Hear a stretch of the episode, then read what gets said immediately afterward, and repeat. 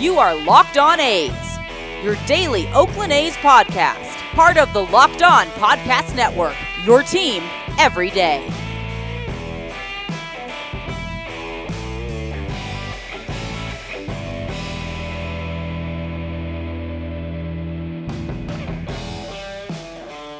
How's it going, A's fans, and welcome to episode 149 of the Locked On A's podcast, part of the Locked On Podcast Network, your team every day. I'm your host, noted baseball fan Jason Burke, and on today's show, I'm going to go over an under-the-radar shortstop replacement that could make a lot of sense for the A's to pursue this winter. I'm gonna give this as much time as I need to, so maybe I'll get to the playoffs, maybe I won't, I don't know, I haven't timed this out yet, so maybe I'll talk about what happened in the ALCS and the NLCS if I have time. If not, I'll give you guys scores and be like, hey, this is what to look out for on Thursday. So that's what we're doing today. Before I get into the show, though, please follow us on social media at Locked On A's on Twitter and Instagram. I am at ByJasonB on Twitter, and if you have any questions for us, please fill up that mailbag. We're doing mailbag on Friday, and we're recording tomorrow night, or tonight for you guys, Thursday night, that is. So send in your questions. I'm going to answer as many as I can get to, but, you know, just keep them coming. I'll keep doing mailbags. It's going to be a lot of fun. We're going to be doing a lot of off-season talk in the coming weeks and months. So, yeah, get your questions in. You can send those to lockedonathletics@gmail.com. Also, if you've missed any episodes this week, I spent Monday and Tuesday talking about the rumors swirling around Billy Beane. And on Wednesday, I went over some of the non-tender and trade candidates for the A's this winter, so check out those ones as well while you're on the podcast feed. But let's get into it. Let's talk A's shortstop options for 2021. I'm not going to go super in-depth. I'm going to talk about Marcus and then somebody else that's catching my eye that I want to talk about and bring to the fore, just because I don't know when this player will sign. So stick around to find out who I'm talking about. So from what I'm reading from the Chronicle and the Athletic, it seems as though the A's really want to bring Marcus Semien back on some sort of a contract. Whether that's a free agent deal or they're going to maybe extend a qualifying offer his way remains to be seen. I'm going to go over that here for you guys real quick. If you're unfamiliar with what a qualifying offer is, it basically works out to a one-year deal with a fixed dollar figure. It's usually fairly high. This year's figure is going to be $18.9 million for 2021. That is a hefty contract number, and that is why usually most free agents to be don't get offered a qualifying offer. Usually you see like a dozen, maybe fewer, maybe a couple more, but not too many free agents to be offered a qualifying offer, because who wants to pay, you know, middle reliever Joe Smith, that's a person actually, Joe Smith, let's say, who wants to pay Joe Smith $19 million to go pitch for him next year? They don't. They're going to let him hit free agency. But a player like Marcus Semien, obviously the Astros are definitely going to be offering George Springer one come, you know, whenever they exit from the postseason. Spoiler alert. So he's somebody who would not take the qualifying offer, George Springer, that is. But let's get right into Marcus here. And would the A's even extend Marcus Semien a qualifying offer? And another question is, would he accept the qualifying offer? Would he sign on with the A's for 2021 at $18.9 million? The A's have never had a player under contract for $18.9 million in a single season, according to Major League MLB trade rumors. Major League Baseball trade rumors. God, like I don't go to that site. Come on, Jason. So basically, honestly, I don't know that Marcus is going to be the guy that would get that contract, so I don't know that the A's would offer it to him, just because he had that one really good year, but he's been kind of inconsistent. And then you throw on top of that the uncertainty of the revenues for ownership, because, you know, ownership, and all of the revenues coming in from the COVID season. How much are they going to be willing to spend? Are they going to want to spend nearly $20 million on a single player, especially with the way that the A's operate and, you know, construct their whole payroll? Do you want to have him for that much? And then you got Chris Davis at 16.25 and Stephen Piscotty at 7.25, I believe. That's not quite half your payroll, but it's getting close for those three guys who could be major contributors, or they could be, you know, kind of okay. So is that the way you want to go about that? I don't know. I don't know that the A's would offer Marcus the qualifying offer given that, but let's say that they do offer it, though. I'm just going to play it out. Would Marcus take the offer? he'd be forfeiting his first chance at free agency, and he's just 1 year removed from that MVP season in 2019. And while he wasn't great during the regular season in 2020, it was a shortened season, so how much of those statistics going to be playing into free agency this year? That's a big question mark. His bet also came alive in the ALDS against the Astros, so maybe the optics on him are good enough that he could potentially cash in for a pretty decent amount this winter. Maybe not what he could have gotten after the 2019 season, but, you know, a little bit better. Maybe like a 5-year, $100 million or something like that. That's actually kind of high. Maybe like 5 and 85, I don't know. Maybe that's what he's looking at as opposed to 1 and 20 and seeing what happens, because then he'd be risking injury. He could regress and be more like his every year but 2019 season. And that would obviously cost him in free agency when he hit the market next offseason. So these are all factors that he would definitely have to consider. And because of the risk that would be involved in accepting the offer, I don't know that he would accept the offer if the A's extended the qualifying offer to him. So I think that he's going to test the market. I think he's got enough going for him to have a pretty decent payout. Not a huge payout, but, you know, a decent payout for somebody who plays on the A's and, you know, hits free agency and all that stuff. I think that like that 5-year, $85 million is a decent expectation for Marcus, if I'm being honest. And I don't think that the A's would pay him that, so there's that. But real quick, let's get into if the A's extend the qualifying offer and he rejects the qualifying offer, what happens then? Basically, the team that signs Marcus Semien would give the A's a draft pick, and its slot in the draft being determined by who signs him and for how much. If it's over, I think, $50 million, and then the A's get a certain kind of pick, and if it's less than 50, I don't know that they get a pick. So yeah, and if the team is getting revenue sharing, so like if the Pirates signed them for some reason whatsoever, then the pick is impacted by that as well. So there's different factors, but the A's would get a pick of some sort if he got that 5 for $85 or something like that. Basically, it's the quality of the free agent dictates the pick that comes back. The better the free agent, the better the pick is layman's terms for how that goes. I believe that's how that all works. And it would definitely be in the top 100 picks, if I'm reading this correctly. And it has a chance to be in the top 40 picks. So it'd be a decent return for Marcus. You didn't trade him. You waited until free agency, and then you get a pick that, you know, hopefully comes to fruition here in the next few years. So basically, if I'm Marcus, I'm hitting free agency. That's what I think would be best for me and my family, and how I could capitalize on the revenues that I feel that I deserve at this point after playing in the majors for not that much money, not as much money as you should have been getting this whole time. So that's what I would do. But what I really wanted to talk about today is what happens if Semien does hit free agency, and I think by that point, I don't think that the A's are going to be matching offers with other competing teams, and they'd have to probably start planning for a post-Marcus Semien life, and I'm going to be talking about that here in the second half, so stay locked in with Locked On A's. I will be right back. Today's episode is brought to you guys by RockAuto.com. They are a family business serving auto parts customers online for 20 years. Go to RockAuto.com to shop for auto and body parts from hundreds of manufacturers. They have everything from engine control modules and brake parts to tail lamps, motor oil, and even new carpet. Whether it's for your classic or your daily driver, get everything you need in a few easy clicks delivered directly to your door. The RockAuto.com catalog is unique and remarkably easy to navigate. Quickly see all the parts available for your vehicle and choose the brand, specifications, and prices you prefer. Best of all, prices at RockAuto.com are always reliably low and the same for professionals and do-it-yourselfers. Why spend up to twice as much for the same parts? Go to RockAuto.com right now and see all the parts available for your car or truck. Write it Locked On in their How Did You Hear About Us box and let them know that we sent you. That is Locked On, 2 words, by the way. Amazing selection, reliably low prices, all the parts your car will ever need. RockAuto.com. Welcome back to the Locked On A's podcast. If you're enjoying the show, please subscribe wherever you like podcasts. Also, please follow us on social media at Locked On A's on Twitter and Instagram. I am at ByJasonB on Twitter. And if you have any mailbag questions for us, please send those to LockedOnAthletics@gmail.com.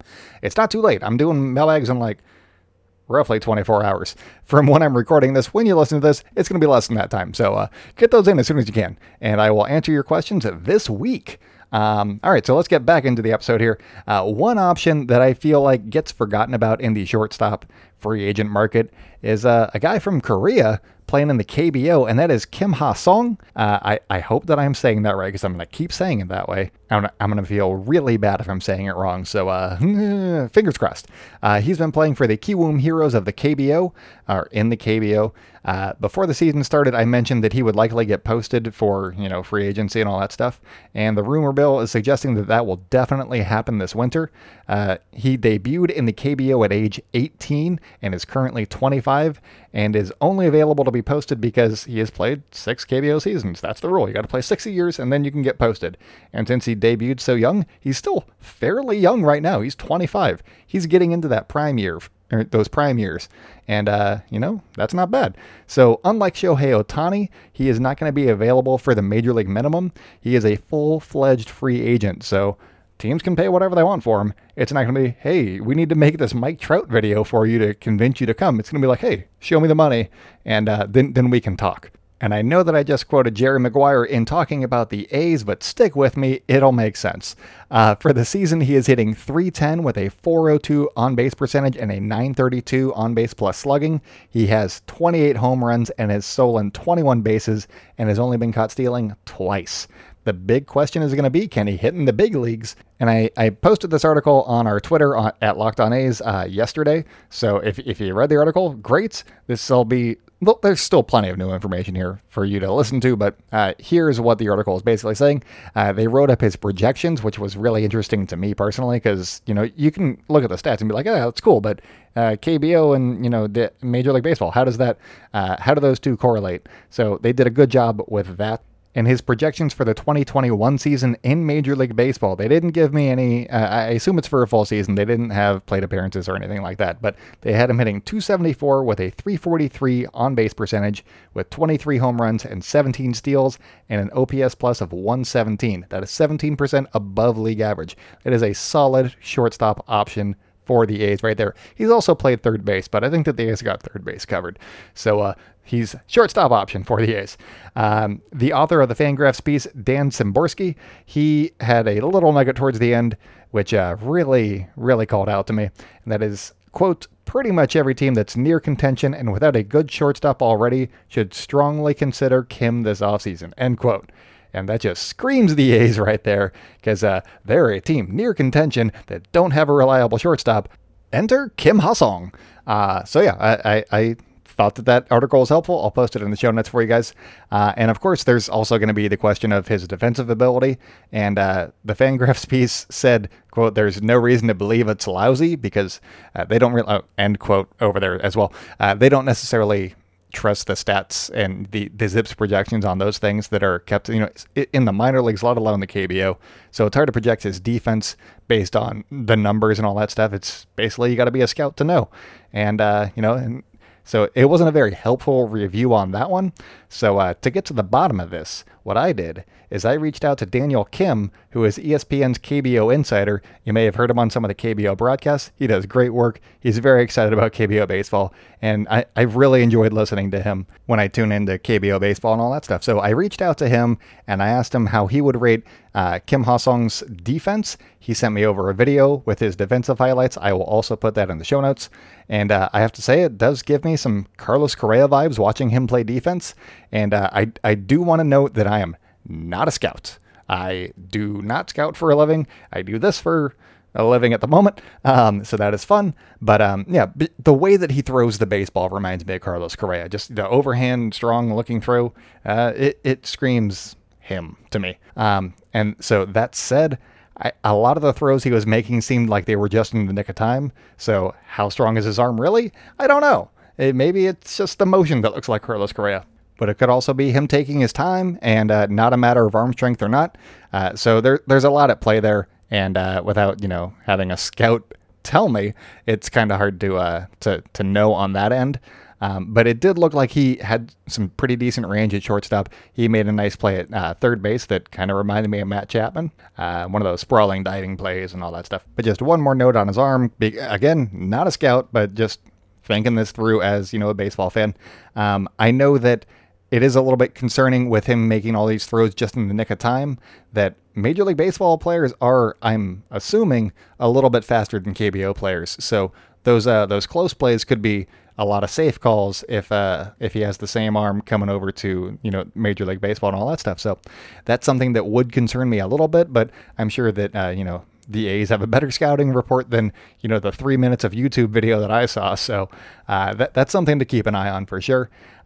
He also, Daniel Kim from ESPN, also gave me a couple of tidbits of information that I found very helpful. He believes that Kim, the baseball player, will be an impact player in Major League Baseball, and he is tough and very confident. That is a direct quote, tough and very confident. I like that, and I want that. The second thing that Daniel Kim told me is that he is not sure how COVID is going to impact the offseason, but he's guessing that Kim Ha-seong gets a deal around $20 to $25 million.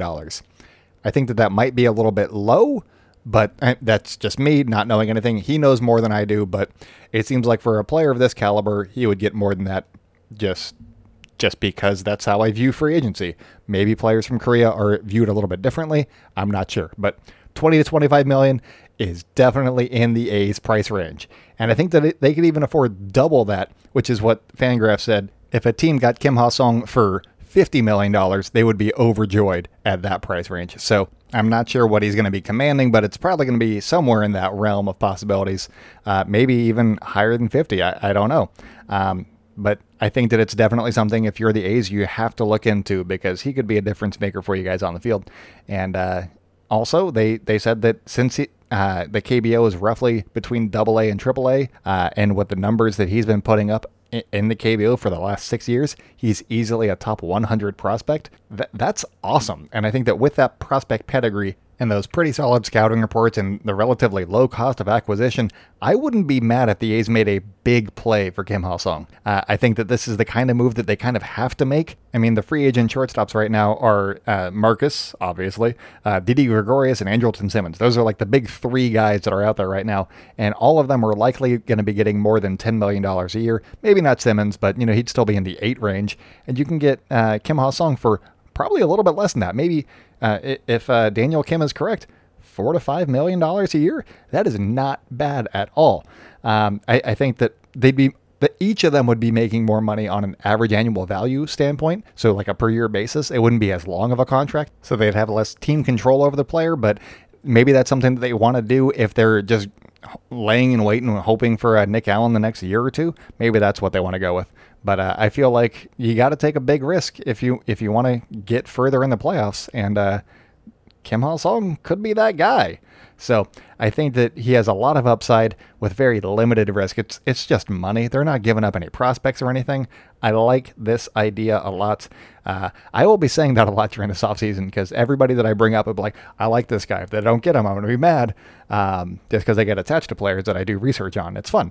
I also think that if the A's did get Kim Ha-seong, it would be a new revenue stream that the A's could capitalize on and generate a little bit of extra revenue, utilizing the Korean market a little bit. And that would basically pay for his contract, you would think. Just saying, you know that our owner loves revenue streams and making money. So there's that. I just don't think that there's any reason that the A's shouldn't be going hard after Kim Ha-seong. And I know that the team has title hopes and you want to eliminate as many risk factors as possible, but I mean, if you look at the Tampa Bay Rays right now, they have talent, obviously, and they also have a rookie in Randy Arozarena, who is easily their MVP of this offseason. And did any of us know his name when he was traded from St. Louis to Tampa? No, we didn't. I didn't know his name until just a few weeks ago. I was like, oh, who's this guy? He's having a grand old time. So sometimes you have to acquire talented players and then just let them go out there and be talented on a big stage. And I think that Kim Ha-seong could be that talented guy that the A's don't have. He could be their Randy Arozarena of the next few years. That'd be a lot of fun. So hopefully they go after him, and we get a bunch of rumors that are like, hey, he's going to wear green and gold, and that'd be great. So I am roughly out of time. So in summary, so just real quick, I'll go over the playoffs. The Astros won. They still suck. They're down 3-1 in the series. They're playing at like 2 o'clock, I think, on Thursday. And then the Dodgers kicked the crap out of the Braves at like 15-1 or 2 or some small number to some big number. The Dodgers seem like they're back. They're starting Clayton Kershaw in Game 4. They're now down in the series 2-1. They have a chance to tie it up on Thursday, and I think they're the night game, so 5 o'clock-ish. These are all guesses at this point. I didn't look them up because I ran out of time, so I think check your local listings, you guys. Anyways, that's going to be it for me. Stay indoors, celebrate good times, Oakland. Keep wearing those masks. And we're doing mailbags tomorrow. So send in your questions. Get those to me, and I'll answer those on air for Friday's show. So send them in to LockedOnAthletics@gmail.com. Stay indoors, celebrate good times, and all that stuff. Bye.